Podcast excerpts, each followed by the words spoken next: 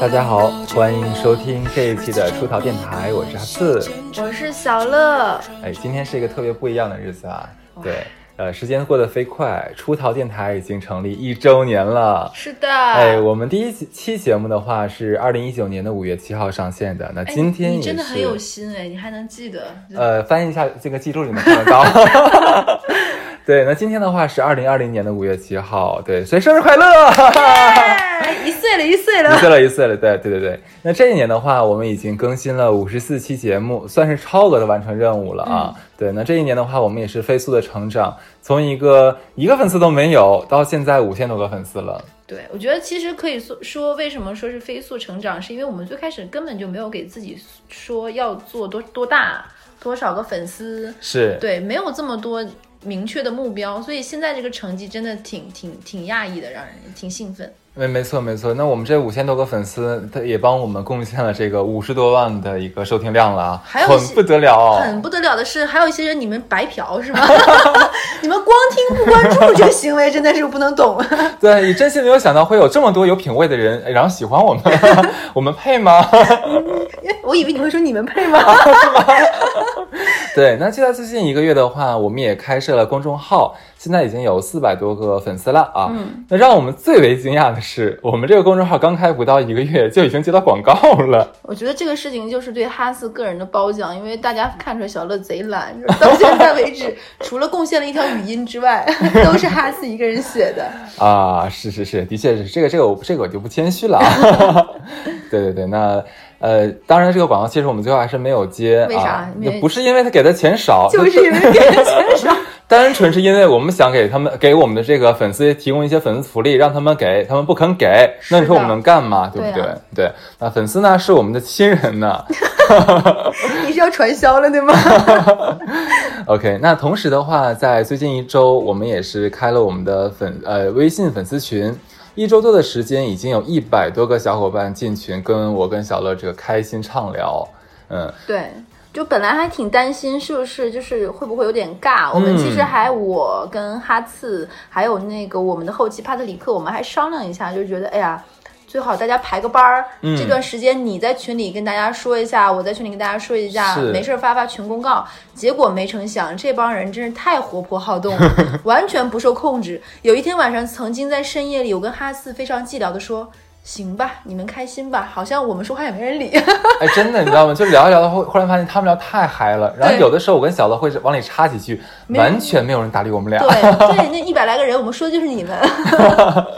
对，那这一年呢，其实我们2个人也算是兢兢业业了啊，勤勤恳恳，糊糊弄弄。糊弄了一半儿。对啊，小乐的工作其实非常的忙，他经常的加班出差。其实有的时候我印象里面有2个月他都不在上海，在过去的1年里面。对，那我呢其实白天是要看盘，然后晚上的话还要这个复盘啊，学习什么的。其实我们很多时候都是从繁忙之中找出时间来准备素材啊、题材，然后准备节目。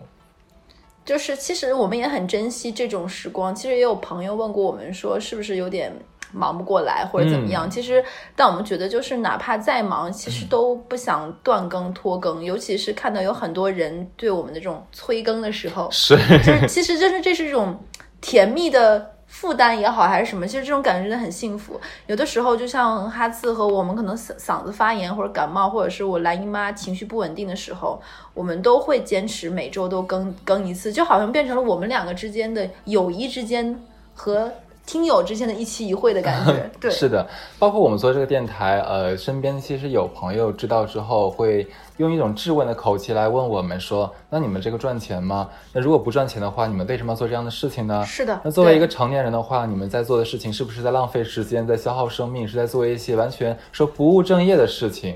那其实我跟小乐我们2个基本的回答是一样，就是说那我们赚钱的话，我们有自己的方法去赚钱，我们已经有这样的能力了。那人就成年人的世界里面，不能只有说你赚钱，所有这样的工作。对，我们还是需要另外一些能让自己更愉悦，找到自己更多存在价值的一个条件。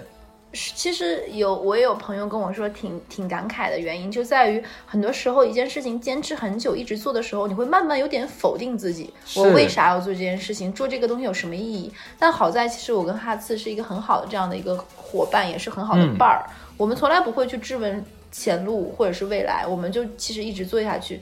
但也非常感谢这5000多个粉丝，是你们让我们更有勇气和动力，觉得哎还不错哦。嗯，我们真的很不错呢。自夸电台的。对，那其实这个54期节目啊，那每一次我们俩开这个选题会，其实都还蛮头痛的。对，因为其实我们整个市场上面的电台很多，我们不想跟其他电台有过于同质化的内容，也同时又特别希望我们的节目内容能保持一个多样性。嗯，对，就不想一枝独秀，一枝独秀怎么比得上百花齐放呢？是不是？是的，是的。对，那这一年的话，其实我们在做电台的路程上，我们也开设了很多不错的系列，像渣男渣女啊、地图炮系列呀、还有脑洞系列，做的都还不错哦。就是尤其是渣男渣女啊，就是这个节目真的本来是，其实最开始我们俩是憋了半天，基本上是穷集数了，穷举一下我们身边到底有多少人这么烦人。没想到就是一炮而红，就是评论特别多的小伙伴都特别喜欢听，甚至于我们开了粉丝群之后，还会有一些人单独问我们说，哎，里面的大脸妹也好呀，里面的那个阿玲珑啊，对，安妮啊等等，他们到底现在怎么样？甚至很可怕的是，我们已经非常含蓄的去说某个人故事，还是被粉丝听出原形了。对对对对对，吓得一身冷汗。有一期忽然有一个人在我们某一期那个渣男渣女下面留言，就说：“你说那个什么什么，是不是哪个公司的谁谁谁呀？”我操，吓得浑身发软，我都没敢回，没敢回呢。是，那这个包括我们还有一个很好的这个系列叫地图炮系列啊。那目前是我们已经做了东北地图炮和上海地图炮，我们俩打算比较小一点，先从这个我们的原生地，对，再到我们现在居住地来讲一下。 对，那其他地区的小伙伴其实也就吵着喊着说让我们也做一下他们的地图炮。其实我们在喜马拉雅上面有搜到这个有朋友给我们做私信，都不是留言，说他是广州的，希望我们能这个讲讲广州这些料啊，然后他也给我贡献很多点子，就是想被我们俩骂。对，您是怎么想的？对，我不懂您。是啊、那说完这地图炮的话，其实我们还有一个是那个脑洞系列啊。脑洞系列的话，其实是我跟这个艾伦老师一起做的。我们讲过这个分米悖论啊、生化危机逃跑计划等等等等，其实是想给一些男性听众，或者说比较喜欢科幻啊、科学方面的朋友来听。那做这种节目，其实刚开始我是蛮忐忑的，因为我们这个节目，最开始的奠定基底是还是说偏社会化、社会性多一些，没有想过说，所以说这种类型的节目，我不知道我们的听众爱不爱听。好在是最后我们看到这个反馈还是不错的，那小伙伴们在这个评论区跟我们就这里面内容咔咔咔一顿辩论啊。而且我想说的是，其实我也蛮意外的是。其实开了粉丝群之后我蛮开心，虽然有的时候我没有一直回复，但我有在看，因为他们打字太快了。哎，真的他们太可怕了，有的时候我可能只是去吃了个饭，我回来之后有几千条盖楼，不知道从哪开始看，你知道吗？我就不看了。你好烦啊。然后我们还会跟我们的客服互动一下，看看他们都有聊什么，还有那些其实已经有收到投稿嘛。然后很让我惊喜的是，我们的粉丝群里有一些人，他本身就是科幻迷，或者是他是航空航天大学的，对，他还会去阐述他的一些点。我特别爽那种他们去吊打艾伦老师这种快乐，你知道吗？太棒了。对，艾伦老师是我们这些人里面最爱吊书袋，然后最爱显摆知识渊博的人。是的，看到他被凌迟的这种感觉，真是大快人心。对、啊，是的。 OK，讲真啊，那做电台其实不能只靠我们两个人，两个 MC 来实现。一直有 follow 我们的听友们一定会知道，其实我们的后期在中间有换过人。是的，最早的后期是叫大飞啊，一个特别给力的哥们儿。那从第一期开始就跟着我们一直来摸索探索一个剪辑风格。那我这个人就特别事儿逼，最开始的时候呢，一期剪辑的地方可能需要有10个呀、20几处这样的地方，有的时候甚至只是一个字，我当然会剪掉。对，对我特别特别烦。那大飞真的是当时也任劳任怨，就是反正忍着吧，就忍着我，满足了我当时一切无理的要求。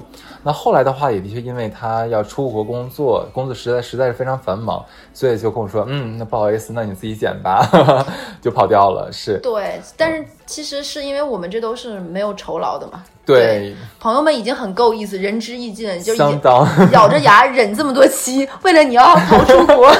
他是不是为了就是逃避剪辑逃出国的？有可能吧。对，那我们也是希望大飞在后面的事业上面会有更多的突破与收获，加油加油！嗯，是的，大飞，我还是很想再见你的。对，嗯，好，那现在我们的后期是叫做帕特里克。也是真的是缘分让我们走到了一起啊。对，第一的也是一个。对，那帕特里克接手我们的第一期，其实完全是，而且很奇怪的，居然能知道我们的风格是什么，因为他之前一直有听，可能也是啊，反正他做的就特别好就对了，就基本上没用我提什么需求，做出来的成品直接就可以用。大飞听到了吗？不需要你了。帕特里克很好。对对对，那我们的帕特里克也是非常细心的小人啊。那很多时候其实我跟小乐我俩都没有注意，就是我俩播讲的时候的一些小瑕疵，他都会帮我们主动的弥补好啊，甚至一些换气气口的大小流。对对，那基本上录完音交给他，哎，我就觉得完事儿了，挺放心的。对，是的是的。那同时的话，我们也要感谢 Lina 还有10万帮我们免费做了这个 logo 台标还有 banner。那还有一些自媒体上面给了我们很多的这个技术还有经验上的帮助。嗯，就肯定是没有这些朋友，我们电台就是没有办法这么顺利，甚至于超出我们预期的这样能走到今天。也真的不是，要是没有做电台，我们不知道我们身边这么多的好朋友这么厉害，能给我们这其实说白了我们两个就是坐着逼逼叨呗。对，然后设备也很 low 啥的。如果没有好朋友给我们这些帮助，后期等等出点子，甚至于还要出台。这真的没有办法呀，就是很感谢大家。 对，反正这件事情也验证了我们原来我们交的朋友都这么有用。对，原来我们就是交朋友就交有用的人。我们当时交这些朋友的时候都不知道原来我们可以做一个电台。对，可能后面我们会把我们的好朋友贴标签，有用的没用的。好变态，这两个人这合适吗？我们俩就是过嘴瘾，然后一会儿就跪下说没有说你，没有说你。一会儿丽娜该私信我们了，怎么回事儿？以后不会再给你们做了。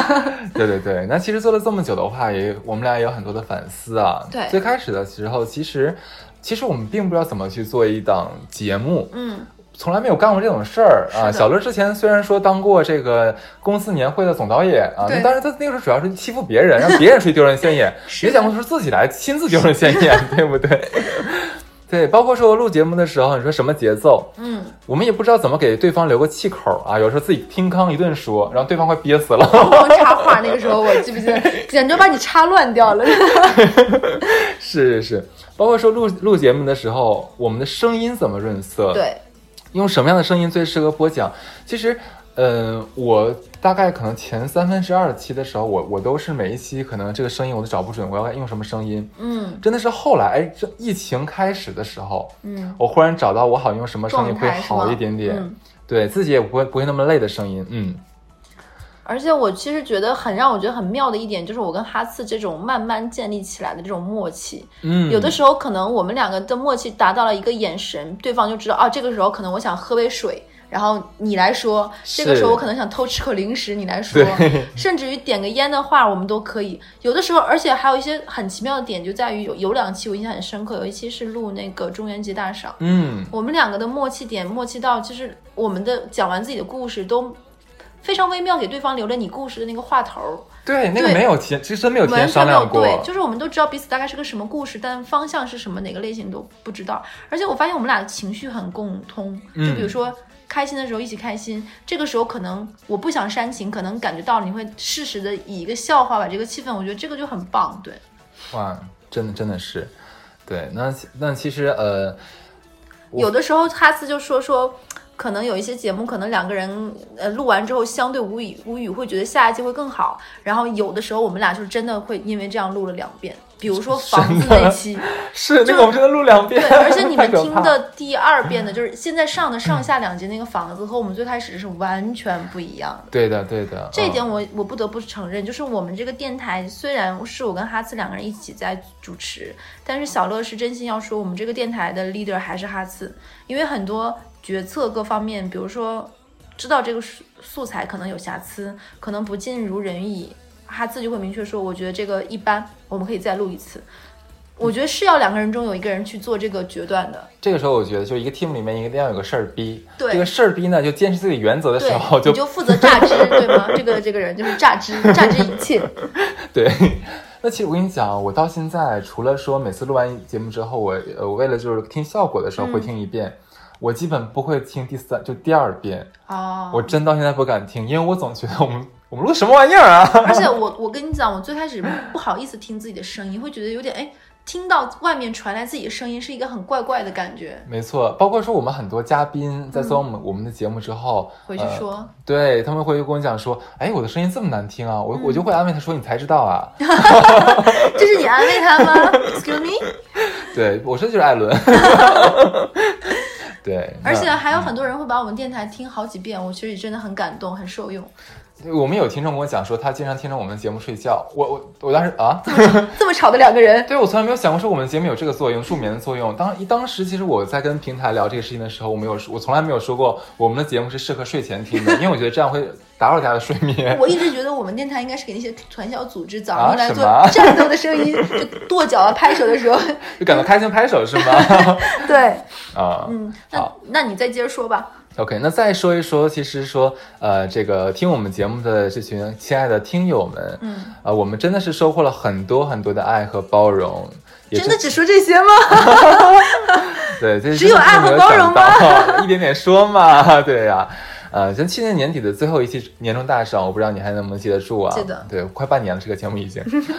很多听众其实写了很多字的评论给我们这个鼓励和认可，还有私信说，对吧？对，还有私信跟我们说，哎呀，他是在偶然间听到了我们的节目，就喜欢上了我们，一期不落的把所有的节目都听完，在下班路上开着车听我们的节目，可以把工作一天的不开心都忘掉，我们都不知道我们这么厉害。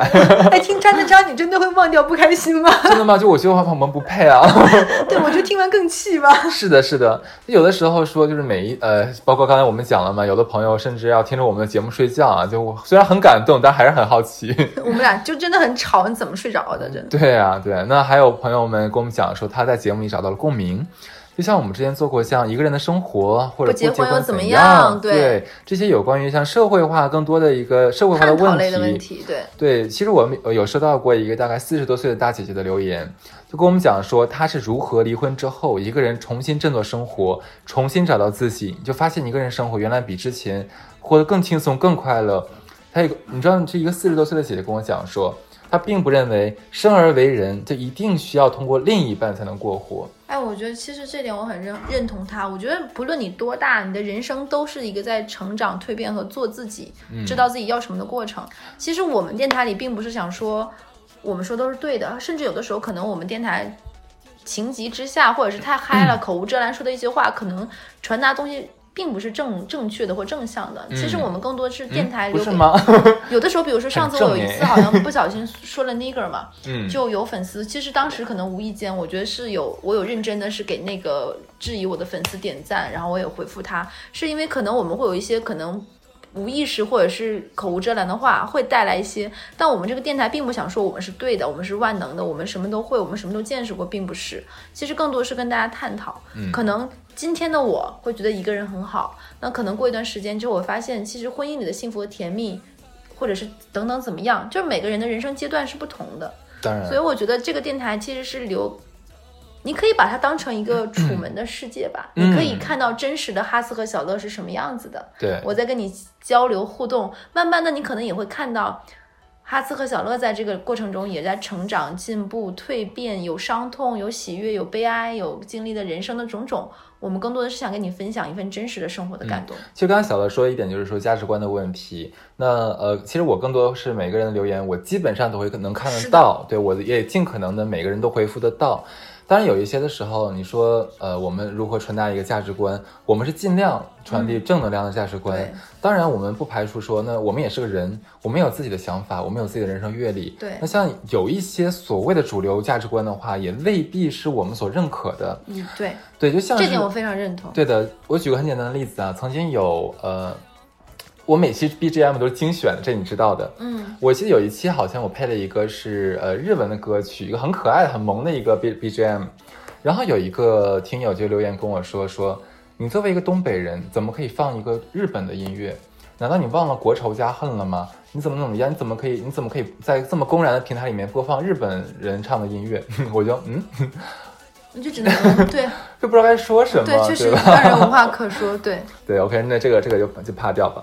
对，那也我们真的很感谢我们朋友对我们的一个信任，这个信任真的是我想强调的。为什么讲到一个信任的问题，就自从我们开辟公众号，还有就是说公布了我们俩的一个联系微信之后，很多朋友都加了我们之后给我们投稿，把自己亲身的经历或者他们自己身边的朋友乃至是家人的故事都讲给我们听。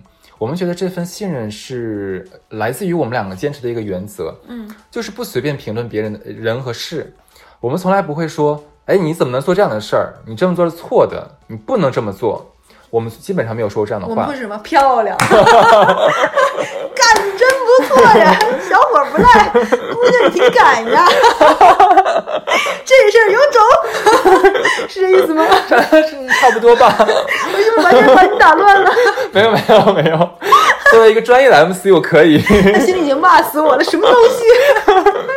对，因为我们都知道中华大地上的故事无穷无尽，就每个人的经历是那么的千差万别，有的时候做一些事完全是因为一念之差，我们不知道前因后果，我们不了解投稿的这个朋友他的人生经历，还有他做那件事当下发生了什么，所以我们没有资格仅仅从一个片段就去对别人做的事情说三道四，就甚至说还给人家扣帽子什么的。对，我们很怕就是我们说了不该说的评价会让当事人觉得我们非常的傲慢，对吧？其实我小的时候我真的不太懂为什么，就是那个时候小的时候出租车什么都会有人放电台，我那个时候就会好奇怎么会有那么多人打电话花钱然后跟别人讲自己的生活呢？其实我慢慢后面自己做电台的时候我发现我能懂得了，因为我也有被别人邀请过去做直播或去做抖音什么等等等等，我都拒绝了，是因为我确实是不想露脸，因为我觉得不想露脸可能并不是对自己的样貌各方面不自信，是我觉得你只要一露脸的话你就会不自然的，或者是会想说我呈现的是一个什么样的面貌和效果，就会有一个人设了，有些话很多我想说很想传达东西不能自如的传达。是的，其实我觉得电台就是一个让我们又陌生又熟悉的过程，就是这个陌生因为我们彼此见不到，熟悉就是你所说的这个信任的东西吧。然后我们听到很多人的这些故事的时候，其实并没有抱着一种看戏的心态，大千世界无奇不有，其实我们真的就是出逃电台想说的那个样子，生活就是没有那么简单，也没有那么复杂。我们因为一个又一个这样岔路口做了这样的抉择，我们听别人的人生，可能会映射出其实我生活中也经历过这些，因为不得不说我们的粉丝也不是一般人能听我们这个电台就是因为我们的客服乐哈哈有整理了一下投稿，有很多粉丝给我们投稿，大部分集中在渣男渣女，突然发现我们的粉丝也都不是什么省油的灯这里面我不能点名啊，有一些叫什么小雨啊阿条一类粉丝，就他们劈腿劈的感觉是就是罗志祥的关门大弟子就是你知道吗？对，就是手下门徒1234，你知道吗？哇塞，跨国界跨地域跨省市跨性别跨种族，除了没有人和动物以外，真的无所不用其极。以后可以慢慢跟大家分享各种各样的，真的。我一会儿再让乐哈哈把我看一眼。我觉得应该是渣男渣女出一期粉丝投稿特辑。我们其实是准备给这个什么，而且我们是想说有没有粉丝你自己愿意上来讲，我俩可以省力一点，划个水。对，给你包个高铁票你就来吧。是的，对。那其实说完这个信任的问题的话，我们俩更想传达一个什么东西，就是包容。我们电台是一个很包容的这样一个电台，包括说群里面很多人在聊很多很多的话题啊什么的，其实我们都让大家畅所欲言，只要是不聊一些能违禁的东西的话，不聊能封号的，对，只要我们还能活着，你愿意聊什么聊什么，我不会阻止你们。对，那包括说我也跟他们讲过，说我们是 LGBT 友好的电台，是的，我们就是包容任何一种宗教信仰，我们包容任何一种生活的态度，没有问题，只要你没有就是危害其他人的话，不伤害他人为前提，你开心很好，而且你告诉我们这样的故事的话，也让我们大开眼界，让我们更了解你的生活，这是很好的一件事情。是的，对，所以说我觉得说基于包括说我们刚才说那种对于态度的坚持，还有我们的包容心态，所以说我们的朋友真的很信任我们。是的，而且我一直觉得你成为今天的你就要足够自信，只要你不伤害别人，你舒服你舒展，我觉得那就是很好的一个状态。当然那当然我们作为一个公开平台的自媒体啊，那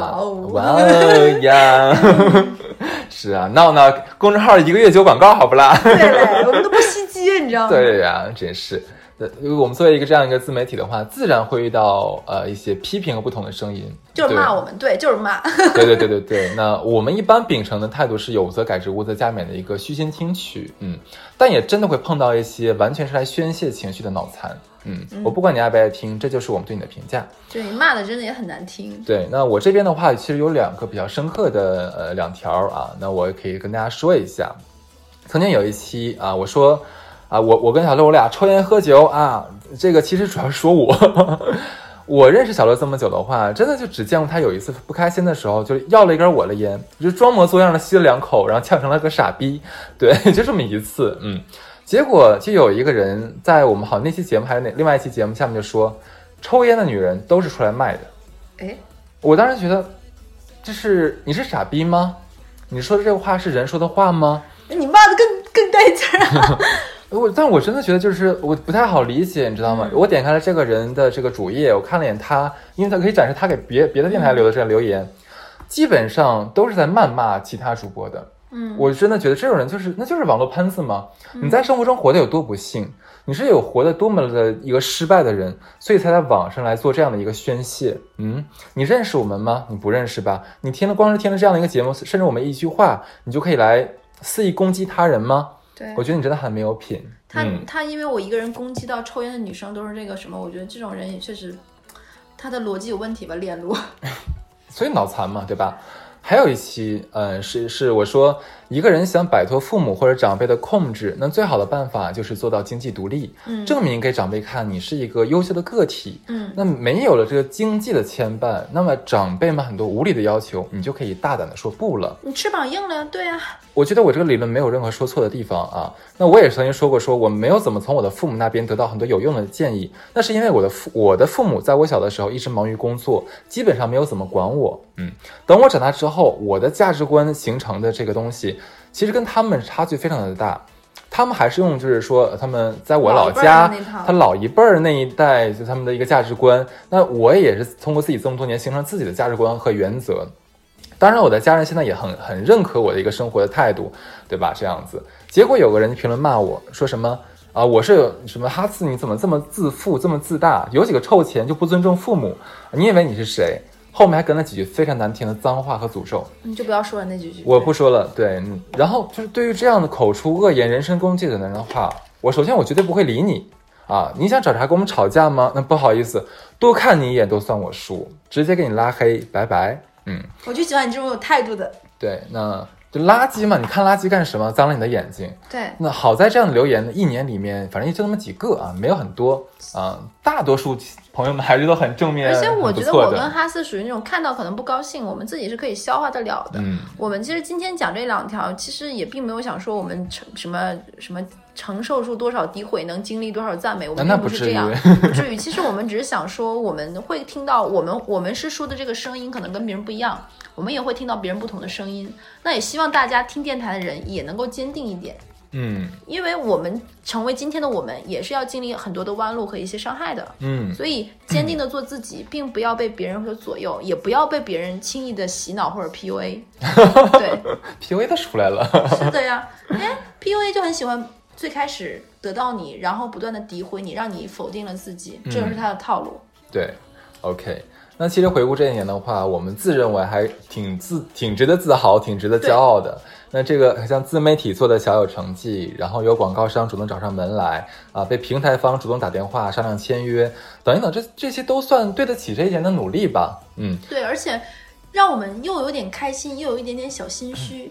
开心一点就觉得2个人顺其自然，没有抱着很大的那种胜负心和一种我要成为什么样的人。对，就完全是凭着热情和这种兴趣爱好，这种2个人的之间的默契走到今天。对，心虚是觉得确实中间有一些期有一点点划水，有一点皮有挺多期啊。对，尤其是对照半年之前那种年终盘点的时候，我们对新的一年做寄语的时候，我们说了很多大胆狂言，那时候还没有想过疫情这件事情对，所以我们也会在说，因为这些人的喜欢，我们会觉得要加紧我们充电和学习的步伐，多看更多的书，认识有趣的人。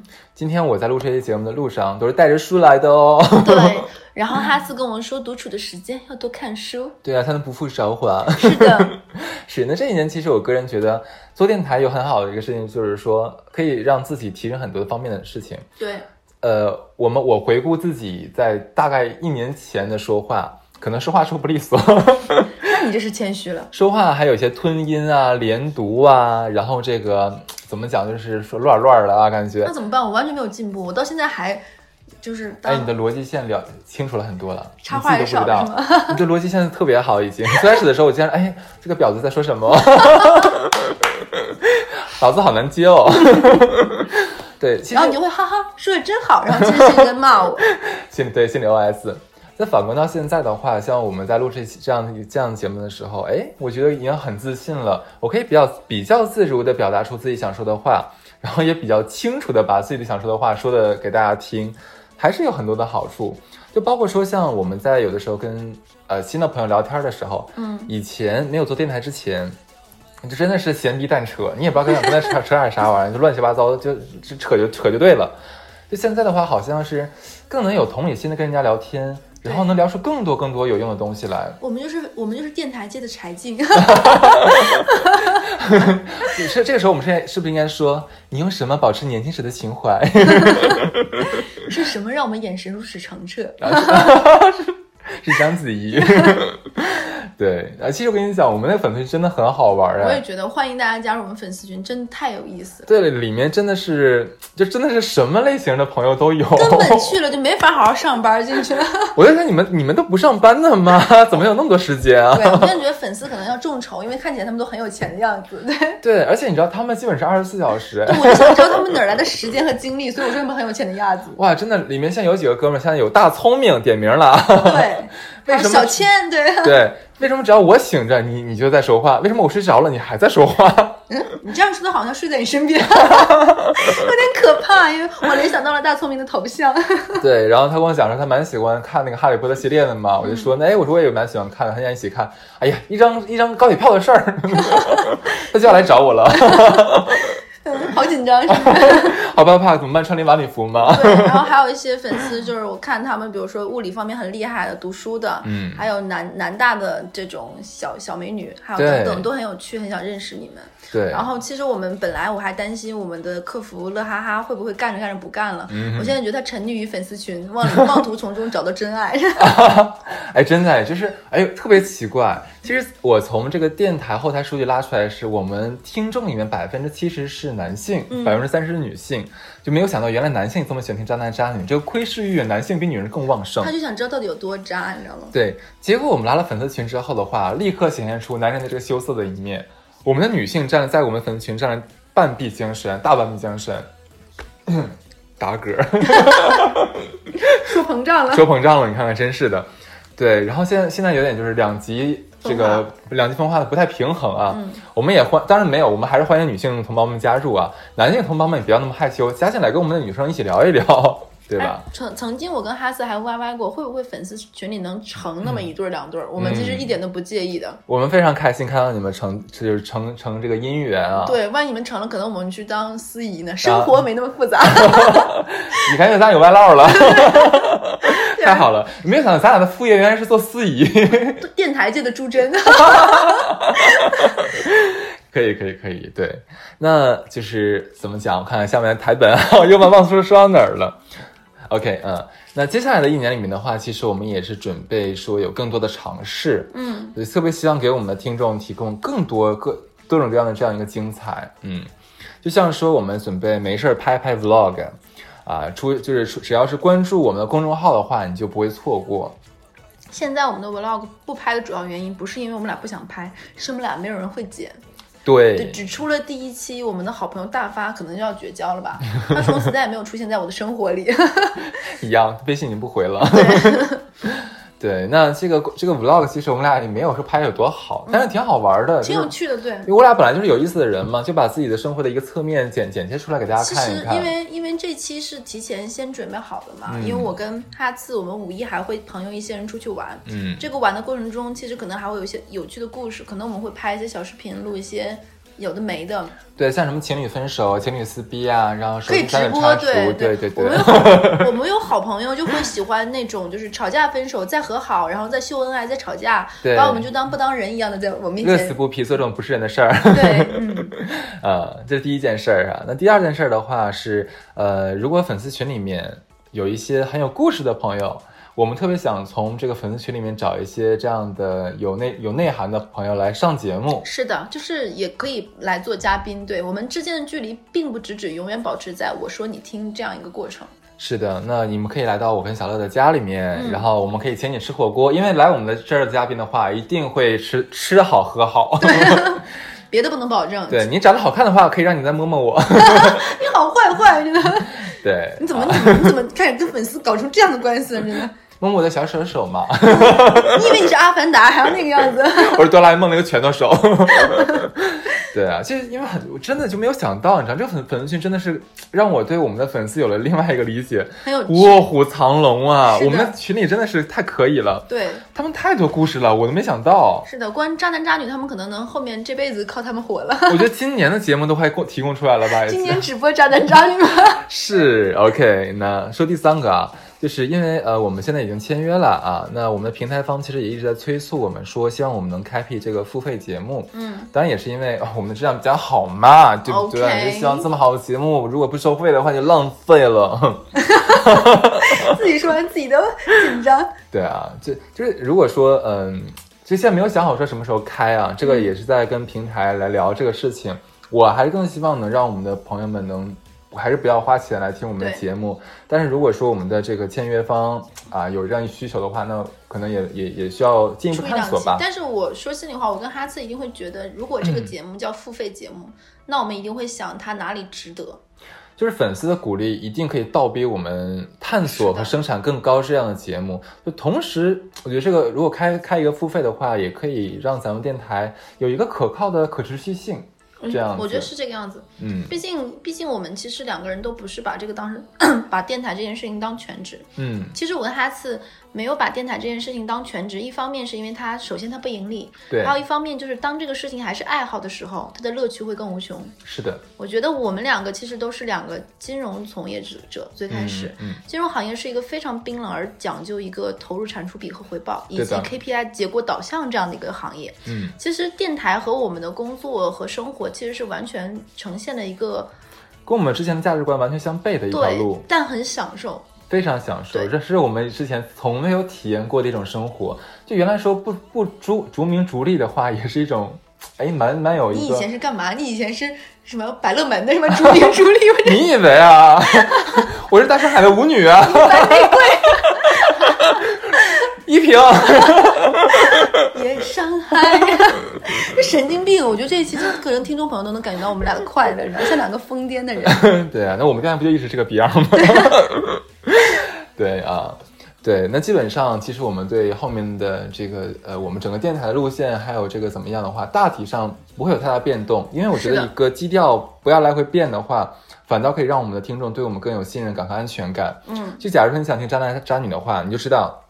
打开出道电台一定能搜索到一个这样你想听的东西，你想听一些地图炮的东西，想听一些一个人生活的东西的话，诶，好像找到出逃的话，你就能找到你想听的东西，你想听到的声音和价值。而且其实我们并不是一个只是单纯局限在两性上的电台。哦，那对，我因为我们一直觉得两性生活这个东西，我们有3个性是就是可以有情情爱爱，但没有情情爱爱的时候，你也可以要自己过得很好。我们也会探讨一些这种大城市里面的一些孤独的灵魂、社会问题，包括甚至于死亡的一些看法等等。我觉得其实不一定说把我们电台只当成一个解闷儿的，其实也可以跟我们一起。我们可能没有那么有深度，可能电台的一些朋友比我们还年长，见识更多。那我们觉得其实我们挺爱看粉丝留言的，对，我很享受，对啊。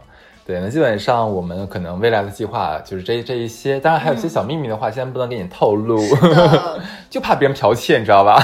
对的，因为现在其实有的时候很烦哎，我们做完一期，突然发现哎，怎么别的电台跟内容跟我们有点相似？这点我们好几次了，我真的发现好几次这样子。我们从来没有说去别人那里探，但有一些话题确实是家家都会有，比如说一些末日理论的，比如说一些关于两性的，比如说关于寄生虫。包括当时很火的那个好莱坞往事这种电影的一些内容，就是很多可能这种热点的东西会撞，大家在拆解一个命题的时候可能有一些相似度，但我们的初衷本质还是我们没有想学任何人，我们都是我们真实的观点和看法，没关系，别人可以来学我们没关系啊，就是标杆我们就是弄潮儿对，那最后的话其实还是要再次感谢大家啊，所有听众这一年以来对我们的支持和关注，感谢我们亲爱的最亲密的这群伙伴们给我们这种支持，听我们逼逼叨，然后还要出台上节目，还有我们的后期帕特里克，还有我们远走他乡的大飞，就是被逼走了那最后呢，我们准备送上一段老听众们会觉得很熟悉但又没有听过的温暖的电台鸡汤，温故而知新一下。好了，生活没那么复杂，种啥都能得瓜，只要你敢问，这世界就敢答，做你想做的事儿，靠近你想靠近的人，出逃电台，我们就在这儿陪你一起繁华。拜拜。无非不就这样大家